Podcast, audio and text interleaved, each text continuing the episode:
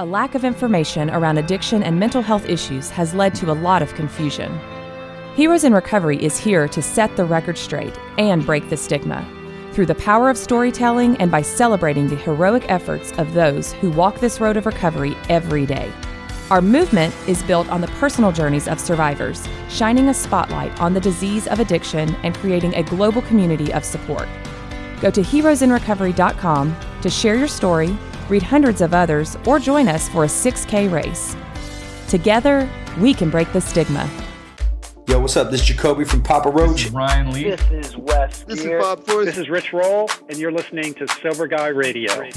Yo, what's up? Thank you for tuning in today. Thanks to Humans for bringing us in. And thanks to you for supporting the show. I'm Shane Raymer, and you're listening to That Sober Guy podcast on the special Veterans Day edition. And today's guest is Nick Kratzer. Nick is a former U.S. Marine, and he was injured during a training exercise, which led to several knee surgeries and a prescription for opiates. And that spiraled into years of addiction.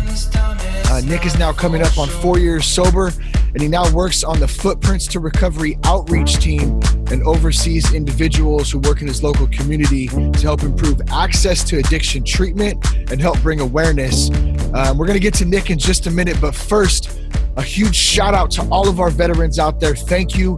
We love you. We support you. And for the ones that are struggling with addiction, we're here for you to reach out to. So please feel free to do that at any time. There's plenty of resources out there. And we're starting today with That Sober Guy and Footprints to Recovery. So you can always do that there. And we'll leave links in the show notes and at the end of the episode for you too. And for anyone out there that is also. Be sure to check us out at ThatSoberGuy.com for past episodes, for resources. You can also connect with us on Instagram at RealThatSoberGuy and on Twitter at Shane Raymer. Couple of announcements, and then we're going to jump in with Nick here in just a second. We have two live shows coming up December 6th at Journey Coffee in Vacaville, California, with a couple of special guests to be announced. And then we also have another show January 20th at the Hollywood Improv with special guest Darren Prince, excuse me, and Brandon Novak. And that's January 20th. And a big shout out to the homie Mark Saratella for help putting this show together. For tickets and more information, you can go to ThatSoberGuy.com/live shows. You can also go straight to the Improv website. That's improv.com/Hollywood. And you can get tickets for that show on January 20th there. Real quick, if you need help, you can call Foundations Recovery Network, another valid resource, and big thanks to them for sponsoring That Sober Guy. You can call them at 877-714-1318. They have nationwide residential and outpatient facilities. And then last, we're about to drop this course, How to Navigate the First 90 Days of Sobriety. And that course is a digital podcast video course. We got a bunch of good homies and professionals in the treatment industry and community. It's a digital course, so there's tons of content on there. We have some great resources on there, lots of interviews, different ways people stayed sober, how they got sober, and all kinds of tips and a little bit of fun on there too. So you can go to ThatSoberGuy.com and click on courses. That launches on November 23rd.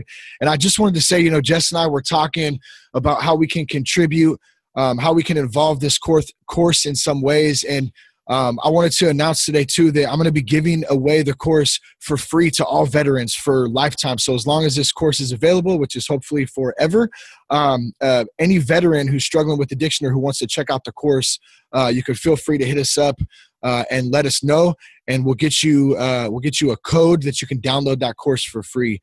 So stay tuned to reach out for that if you're interested in that. All right, announcements are done. Nick Kratzer, what's up, man? How are you? Hey, good morning, Shane. How are you? I'm great. I'm good, dude. Did I pronounce your last name right too? I forgot to ask you before we started. Is it Kratzer? Or Kratzer? It is Kratzer. Okay, cool. You're Kratzer. You're the only one that ever gets it right the first time. That's funny, man. I feel you on that because I get Rammer all the time. I'm like, it's Raymer. I said, man, there'd be two M's if it was Rammer. It's Raymer. So good stuff, man. How are you, bro? I'm good, man. Up early. It's a bit cold here in Jersey. It's 35 degrees right now, but blessed to be alive, man, for real. Yeah, that's awesome, dude. Yeah, I love technology, connecting folks. You know, I'm all the way out in California. You're in New Jersey, so we're talking some recovery today, and I'm glad that that you and Allison reached out from Footprints to Recovery and connected with us, and now we're getting to talk some recovery on Veterans Day. You're obviously a veteran. When did you go into the Marine Corps? I shipped out to Marine Corps boot camp, Parris Island, October 6th of 2003. Damn, nice. Right after high school. Yeah, right after. Let's see. Well, that would have been 2 years after 9/11 as well. So I mean, it was hot. I mean, it's still hot today, I guess, but it was hot back then too. Absolutely. You know, my father is a former Marine. I have uncles that were, you know, in the armed forces. Grandfathers both served. You know, Korea, Vietnam, World War II. So it's kind of like it's a, you know, I take big pride in it. You know. Yeah, so it's ran in your family for a long time. That's cool.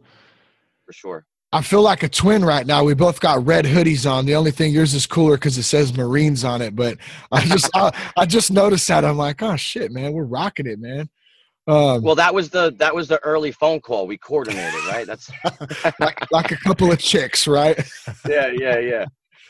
Great minds think alike. That's right. So, man, let's kind of dive into you a little bit, bro. Let's get to know you a little bit. Did you grow up in Jersey? Is that where you're from, or is that where you're at now? I did. I grew up in New Jersey. You know, we moved around a lot when I was a kid. You know, parents just tried to make the best for me and, you know, my younger brother and sister. So, you know, I've lived in South Carolina. I've lived all throughout, you know, parts of New Jersey, and you know, this is home to me. Yeah. That's cool, man. And when, growing up, like, well, what was that like for you in, you know, like how was your childhood? How was your, you know, just briefly, you don't have to jump, you know, feel free to, if you'd like to, but, you know, what was that like? Do you have a good childhood? Was it rough? What was that? What did that look like? You know,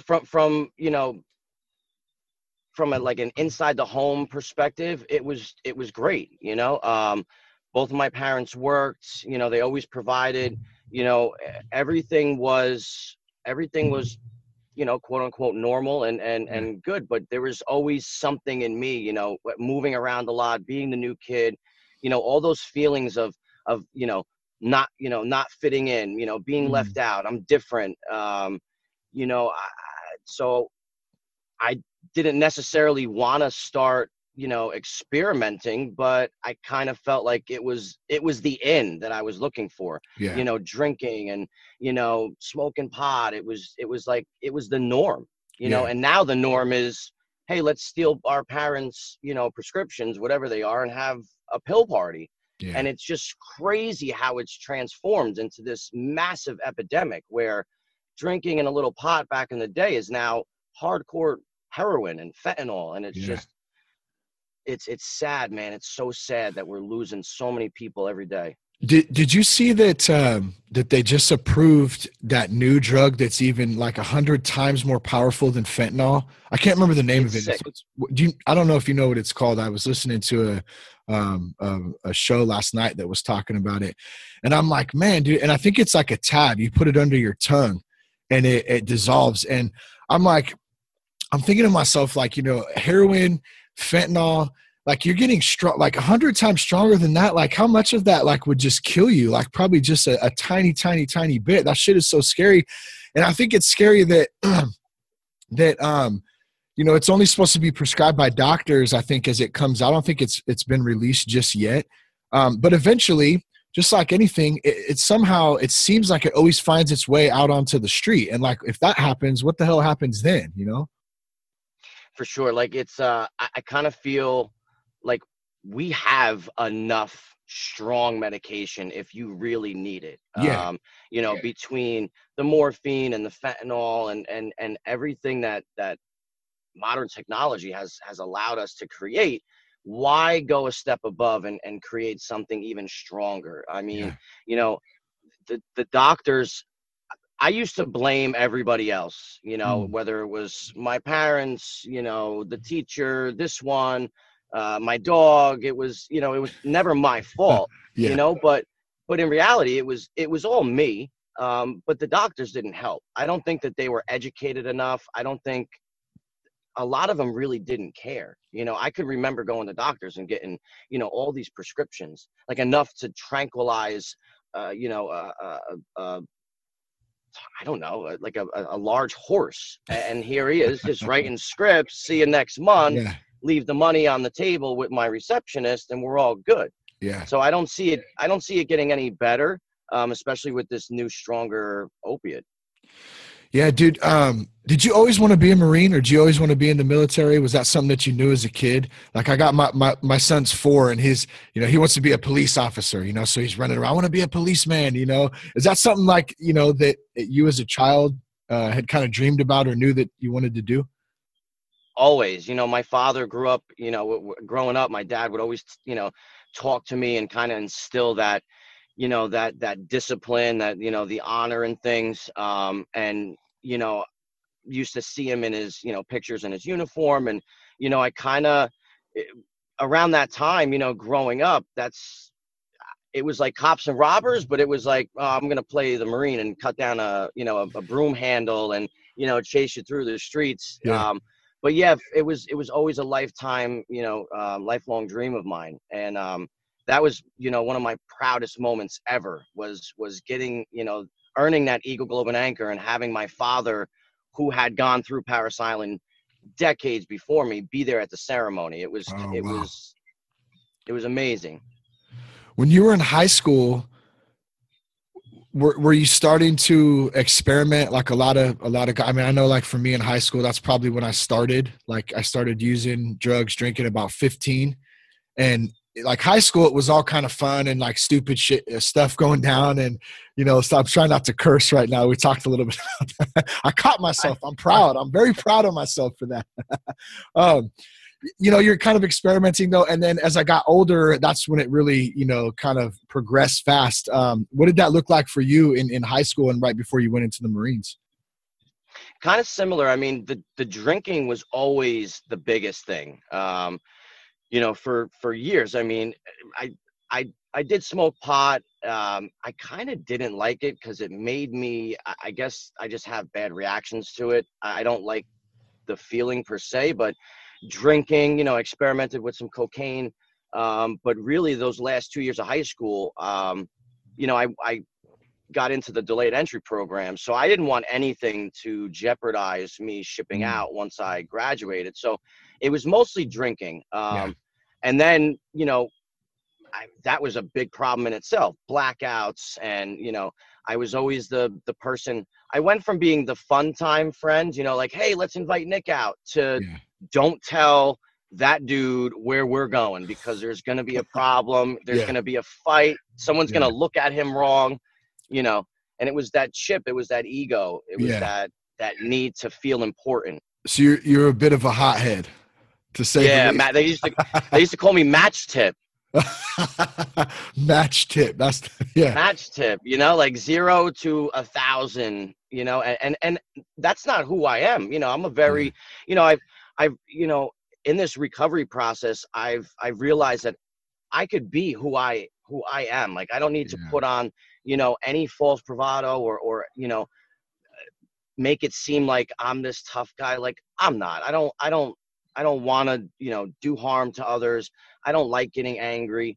You know, I'm that type of guy that, you know, that'll give you the shirt off his back. And like, I thought that was always a sign of weakness. Like, it was weak to cry. It was weak to, you know, speak up and say how something's making you feel. But in recovery, that's probably the most important thing, is to, you know, the self-awareness, and then allowing other people to really get to know you and get vulnerable with them.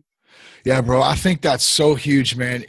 I'm so glad you touched on that about not knowing myself, you not knowing yourself. Like, I really didn't know who I was until I was 32 and when I got sober, and I'm still learning every single day. It's an ongoing process. Like, you know, that I don't think that'll stop, but you know, once I started to defrost a little bit and start understanding things, like, yeah, man, I'm like, wait a minute, I don't have to get angry about stuff. I mean, I still get angry, but I don't have to be tough anymore. You know what I'm saying? I can admit I'm wrong. Like, I can admit that I don't know everything. Like, the freedom in that, bro, is absolutely huge, man. And I think it's a great point. When you go into the Marines, where'd you go after that? Where'd you get shipped out to? So I was, everybody East Coast, east of the Mississippi goes through Parris Island boot camp. From then you go through your MOS, advanced infantry training. I was actually stationed in Camp Lejeune,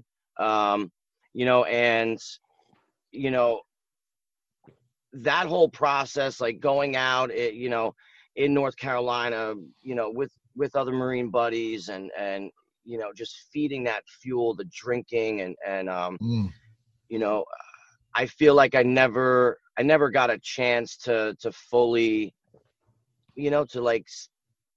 to progress, Yeah. I thought, my plan after boot and, senior NCOs letting me know about how much potential I have, I thought I was going to be a lifer, it was unfortunate, it was so stupid accident, training accident. We were doing some night movements and, I rolled my ankle on a rock and twisted my knee and went down with all the weight that I had on me, and I snapped everything in my leg. So, surgery after surgery and from that first painkiller, like that was it, and would they prescribe you like right out Norco or Percocet or something stronger than that?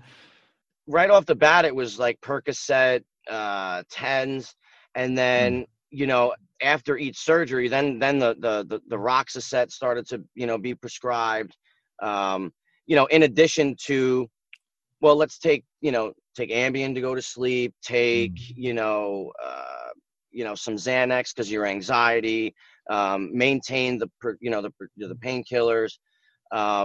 So eventually, I wound up, I was honorably discharged and, I find myself back home, miserable, hooked on these painkillers and still in a lot of pain, but also a lot of, guilt and shame and, poor me? Why did this happen? To me, like this isn't how it was supposed to be. Very angry.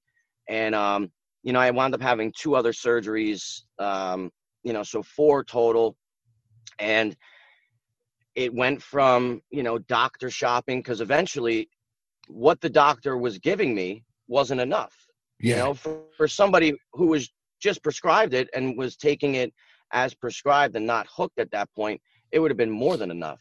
But at that point, it was already so progressive in my life. So, doctor shopping and, I wound up coming into some money and, I literally went through, I'd say about 10 grand in 2 weeks time, just getting stuff off the street. And here in my mind, I'm like, I'm set forever. $10,000. That's a lot of, I could buy a lot of pills and I don't have to worry about, stealing siding or, stealing from my family and helping them look for it. And, all these things that are associated with addiction that people on the outside think, wow, look at that scumbag. Look at that terrible person. How could somebody do that? And like, I try to tell people, and it took a long time for me to even understand, like, I'm not a bad person. You're not a bad dude. We're not bad people. We just do bad things in active addiction because we have one thing on our mind and it's more. Yeah, dude, that's a tough spot to be in, I would think too. And I have a couple homies in that spot where they have disabilities or pain, or I had one of my best friends was in a very serious car accident that almost took his life. And,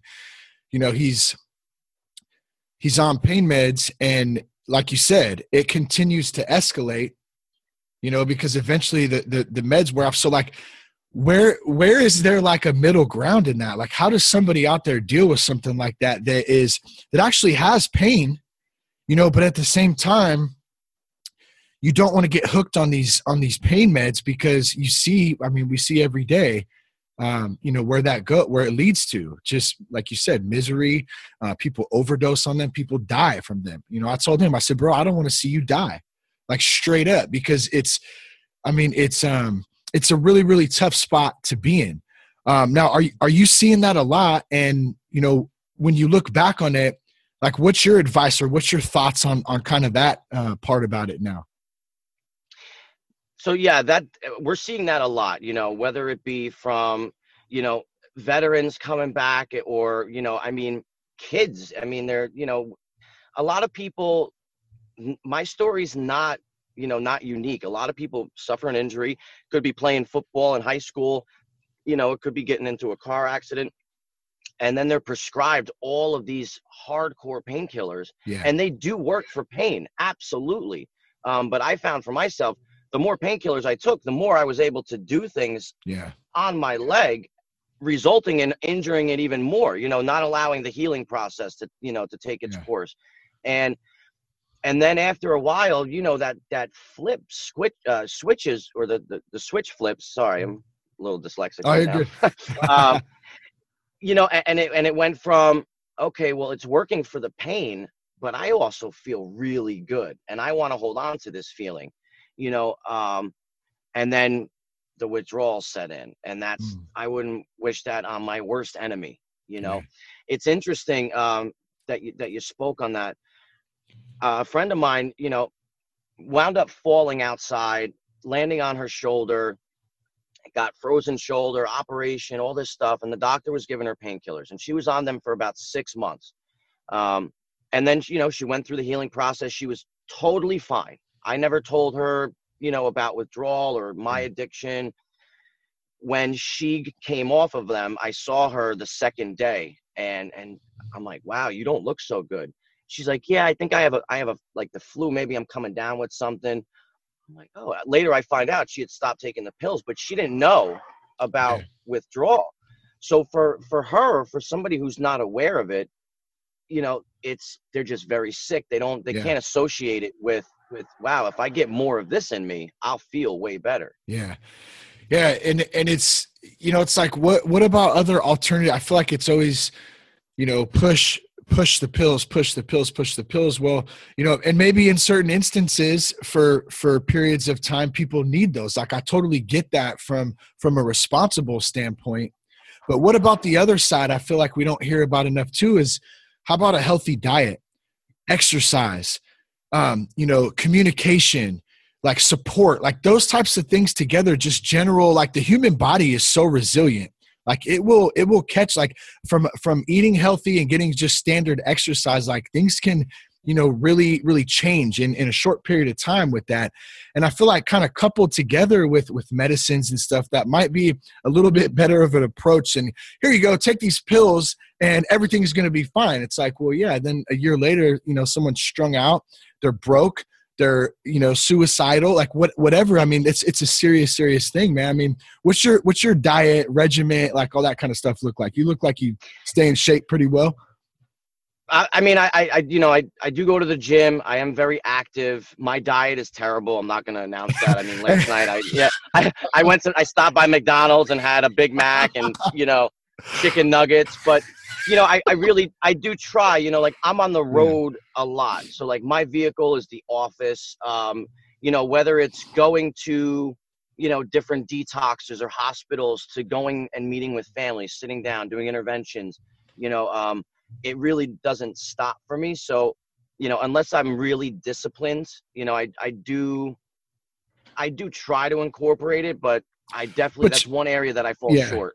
But you're aware of it though. And I think that's a huge thing too. Just even awareness, because you're trying, like, we're never going to be perfect at it. And I got to admit, my diet lately has not been good either, but it's funny how we know things, but we just don't do them, you know, sometimes. Well, it's, you know, my buddy's like, it's so much better and cheaper if you just meal prep. I'm like, but I don't want to meal prep on a Sunday, you know.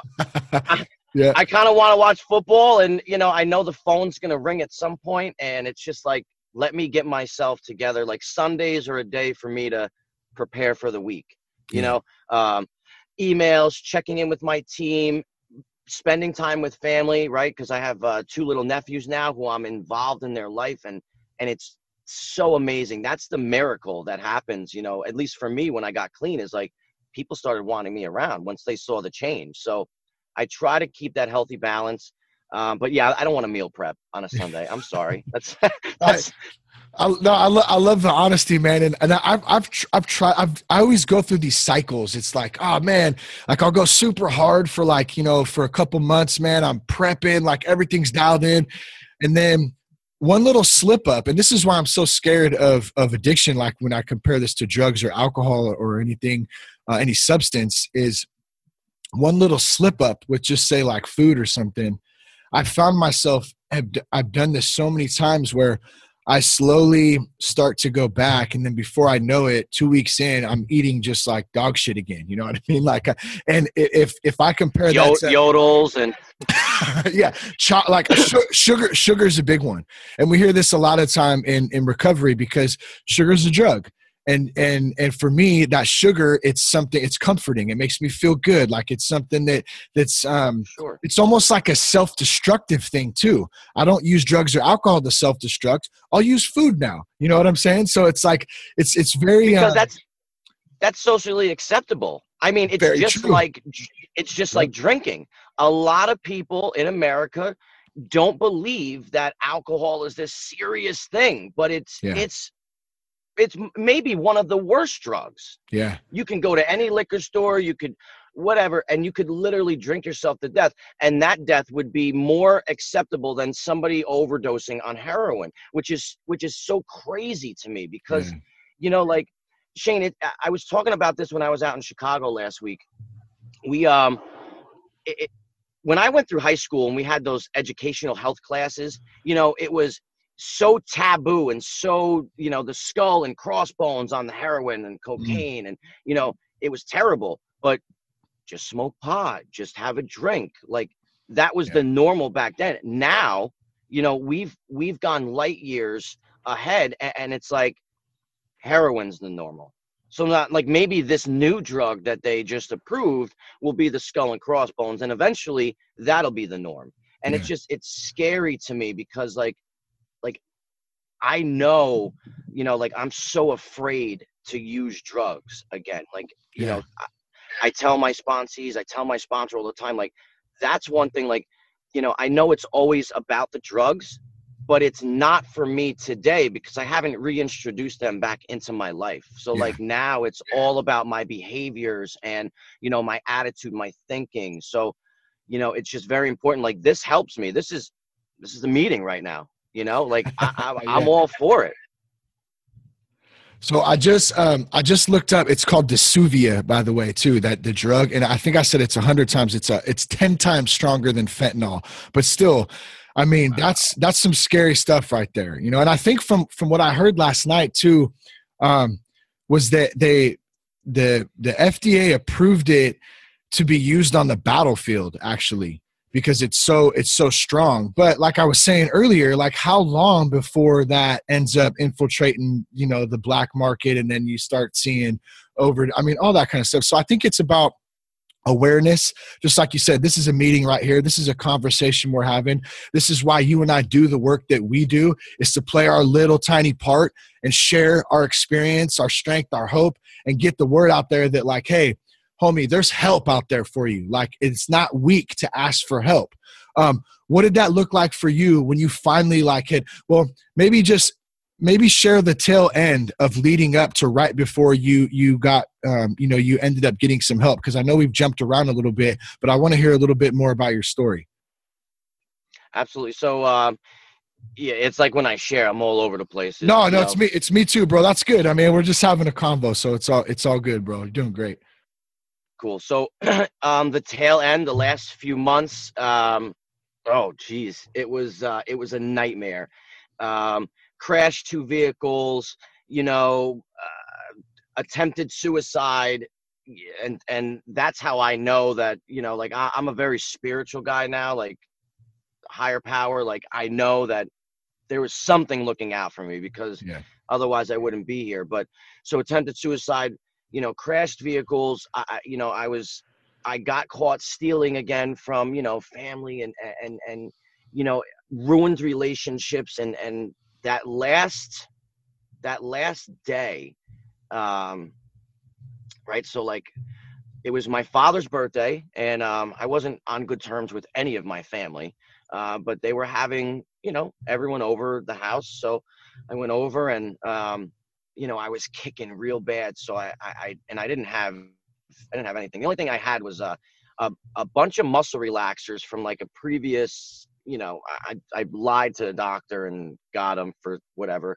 And, you know, I think it was a pint of whiskey, and I'm like, perfect. At least it'll subside.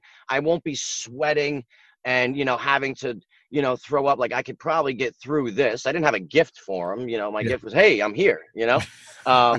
So I wound up taking, I don't know, 8 like Somas and I chased it with the whiskey.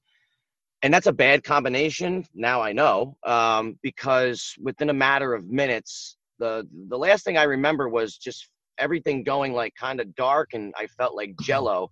And then, that was it. I fell out. And, you know, it was right in front of my father. So, he's yet to open any of the gifts that, you know, people have got him, for his, that birthday, because it's just too hard for him. So they rushed me to the hospital, codes, you know, they worked on me. I finally, I woke up, it was probably about 3 o'clock in the morning, laying all alone in the hospital bed, still going through really bad withdrawal, still kicking really bad. And, yeah. You know, I kind of just had like a come to Jesus moment where I had no other ideas. I was out of ideas on how to manipulate and get more money to get more drugs.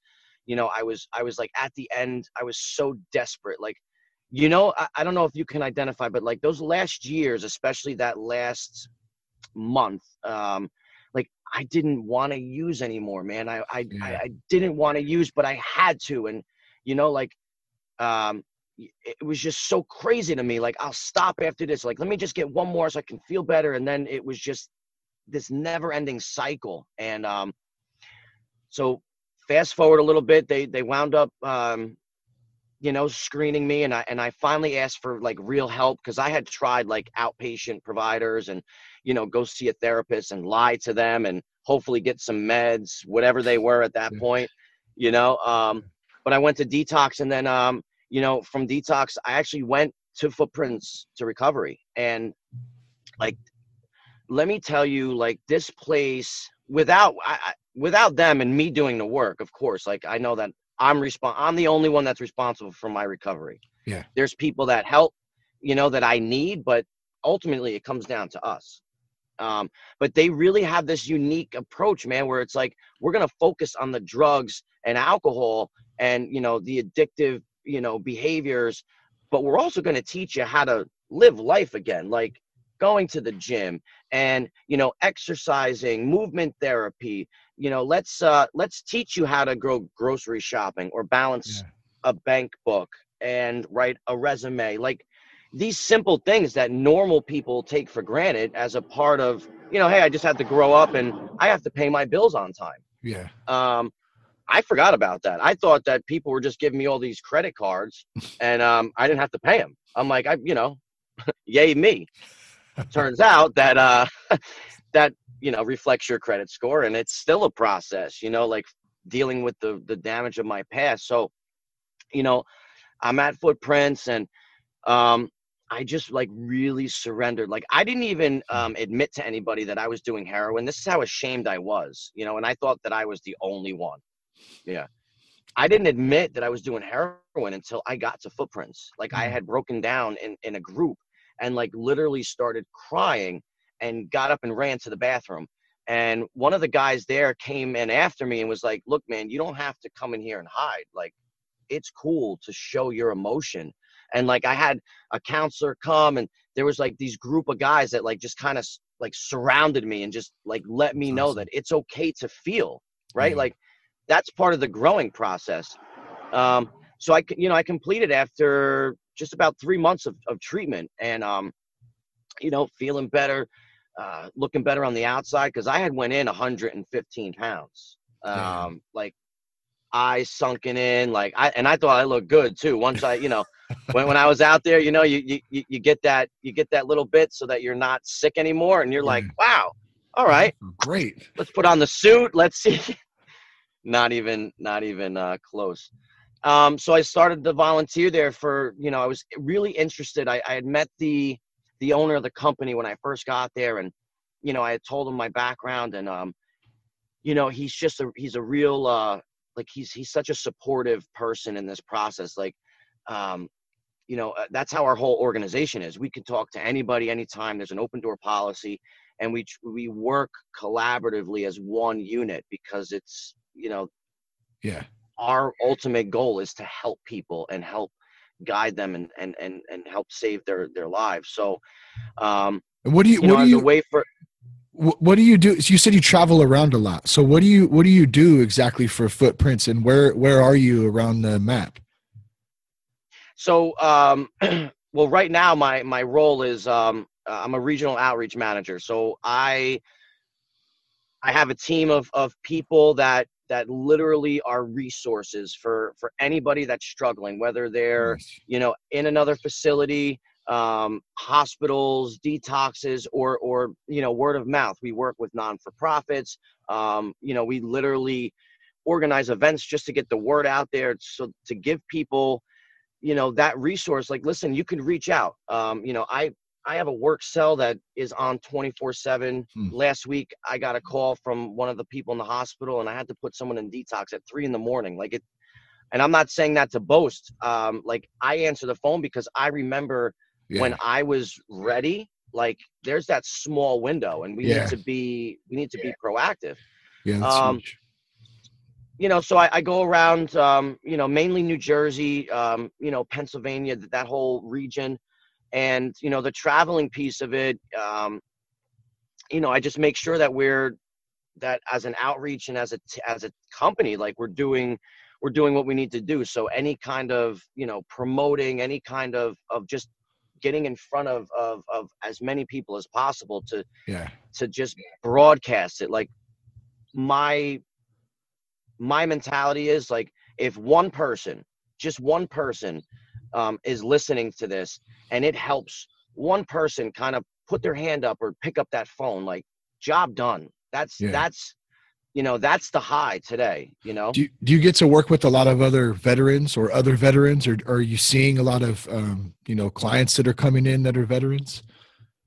So I do, you know, I started to work with, you know, some nonprofits in New Jersey, met some really good dudes. Actually, my tattoo artist, he started this, he's in the process of starting this non-for-profit, and he's a vet. So, you know, we don't take the insurance, but the best part about, working in this industry and making all these connections is that I can get you somewhere. You know, we're working on, you know, doing more work with veterans. You know, we absolutely offer scholarships, like, from inception, you know, of the company, the start of the company. We've given out over $5 million worth of, like, treatment. So it's great. I mean, we are a for-profit, but we act like a nonprofit. You know what I mean? Like, yeah.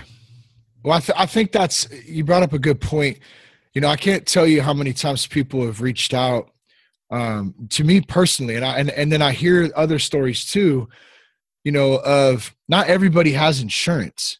And so it's really great to have resources there that can connect you, whether it's in your local area or out of your area, that at least they know somebody who can help and, like, at least get you started on somewhere. That's a big issue in the recovery community, just in general. You know, what do I do if I don't have insurance? And I don't have all the answers. I wish I did. That's a really tough one, but there are resources out there. And I think the biggest thing is you have to be willing.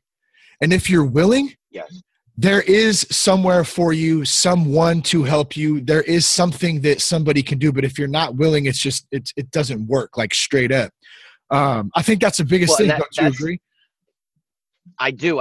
And you know, like, that actually touches on, you know, what's wrong with us as a whole, like, that instant gratification. You know, yeah, I still fall victim to it sometimes. You know, I see that nice shiny thing, I want to buy it, bam, put it on the credit card, and then I get the statement, and I'm like, maybe, you know. But if you don't have insurance, it is more difficult, but it's not impossible. Yeah. You know, without having insurance, you're kind of left to the mercy of the state funding, the county funding, you know, and that's on the back end. That's a lot of phone calls and contacts that we make. But ultimately you have to follow up, you know, so it's not just us calling and saying, hey, I'm going to send the person your way. It's, hey, this person's going to call, like, please, if there's a bed available, you know, and a lot of times, you know, you get hit with a 2-week waiting list. And what does somebody do in that time? Well, you need to call morning, afternoon, and evening. And if you're willing to do that, there's hope, right? If we have hope, there's a chance that you can get in sooner, but you have to do the footwork. Yeah.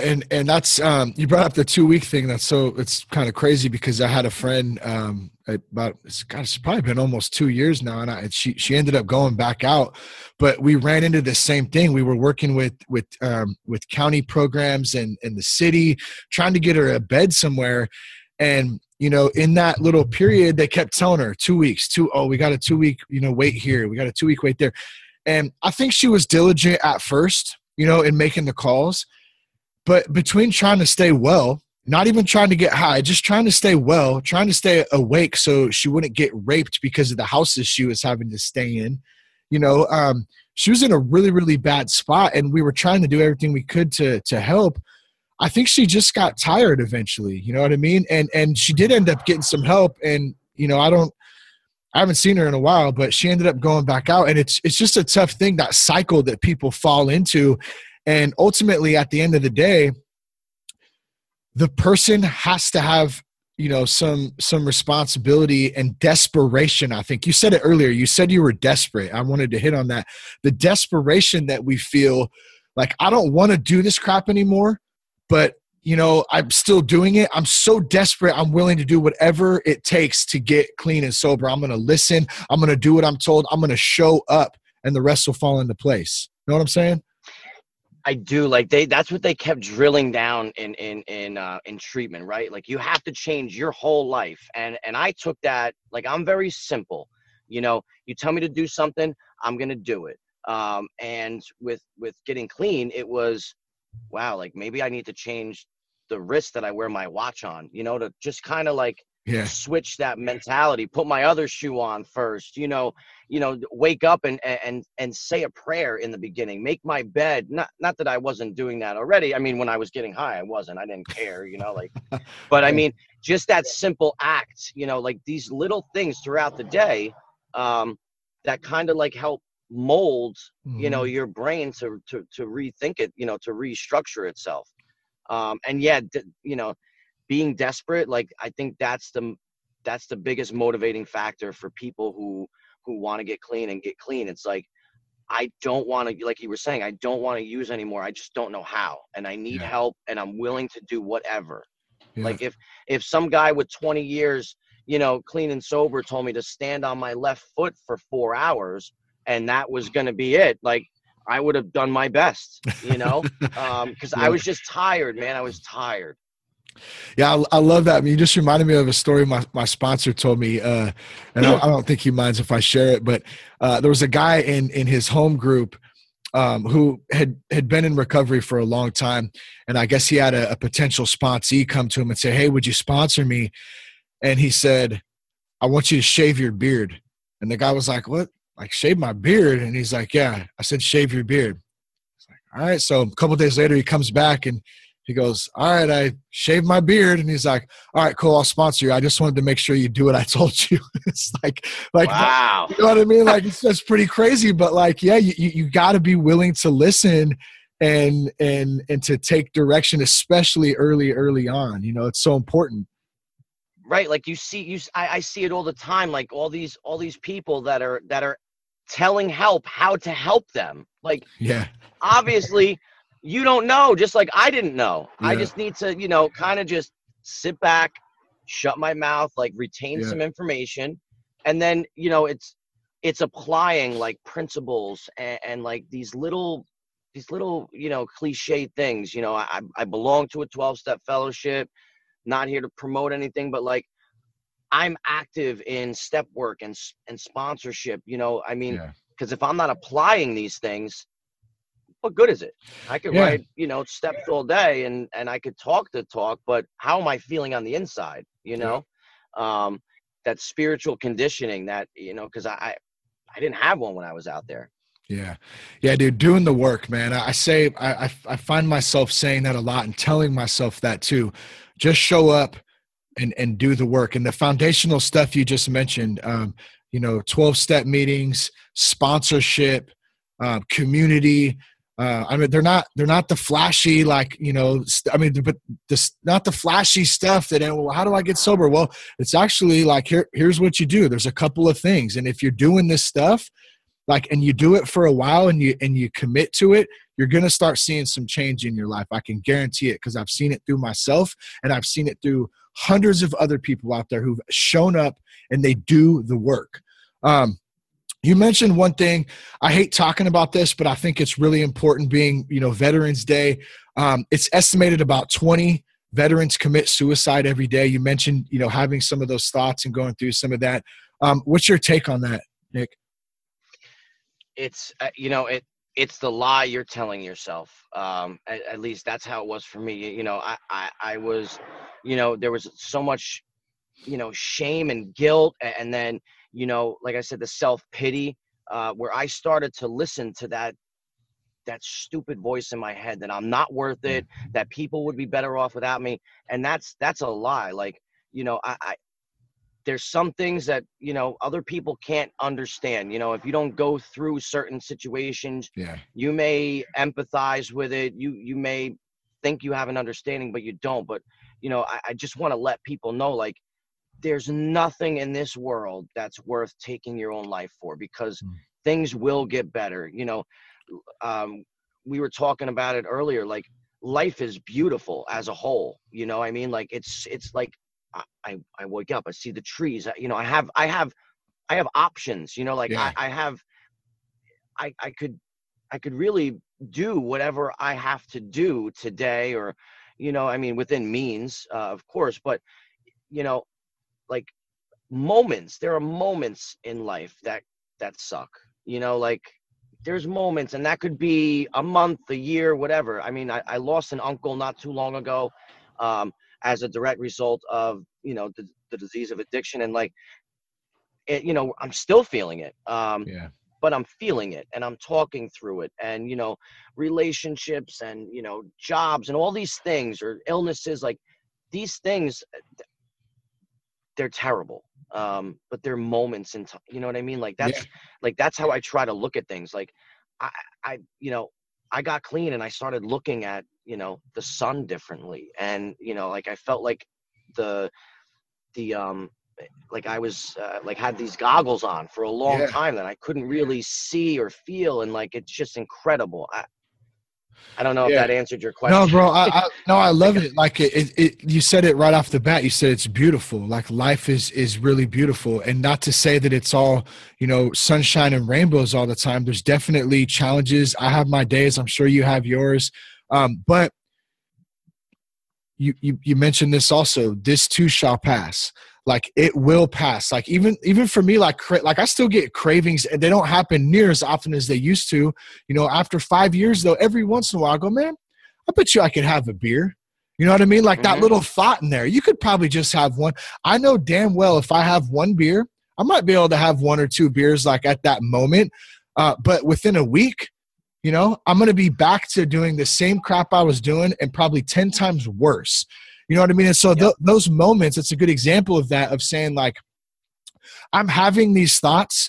Let me process it. Let me be okay with having these thoughts. I know that they're not me. My mind and my spirit they're not the same, you know, and I'm going to just sit back and take a breath, maybe say a quick prayer, maybe call my sponsor, call a homie. I'm going to talk about this. I'm going to let this pass, because in 10, 20 minutes, you know, maybe it's an hour, it will pass. It will go. And I think that's such a great point. It is, like, you know, it's crazy. You know, people are like, you know, and I feel the same way sometimes. You know, sometimes, you know, that advertisement on TV of, you know, the whiskey or the beer or whatever, it looks good in the moment. And, you know, sometimes I get caught on, like, whoa, what's going on with my spiritual condition right now? Like, why am I thinking that way? Yeah. But you know what? I'm a recovering addict. I'm always going to think that way. You know what I mean? Like, yeah. that's where it takes me, but I don't have to act on it today. Like, I know, like you said, I know the result. It may last a day, a week, a month, a year. Like, maybe I could drink successfully, you know, for X amount of time, but I have all the evidence. Like, I have people in my life that have relapsed with significant time, and like, I see where it goes, and I'm not different than them. Yeah. What do you think before, and we're going to wrap this up here in just a minute, but what do you, you know, what do you say to someone out there who's really at the end of their rope, you know, that's desperate, that's really, you know, like you were saying earlier, that doesn't want to live the way they're living anymore, but just doesn't know how to get out? Like, please, just pick up the phone. You know, everybody's got a smartphone. You can go to footprintstorecovery.com. You know, it has, you know, on our website, you know, we have all our locations. We have our 800 number. You know, it's 855-628-2899, 24/7, 365. There is a licensed clinician on the other end of that line, who will direct your call, you know, either to myself, another member of the outreach, and we'll guide you through this process. Like, please don't give up hope. You know, like, we're here to help. You know, I just, it's so important, man. Like there's so many people dying, and like, it doesn't need to be like that. Yeah. Yeah. I'm with you, brother. It's a sad thing, man. And, you know, we're doing our part, you know what I'm saying? And that's the good thing, is if everybody does their part, and, you know, kind of comes together.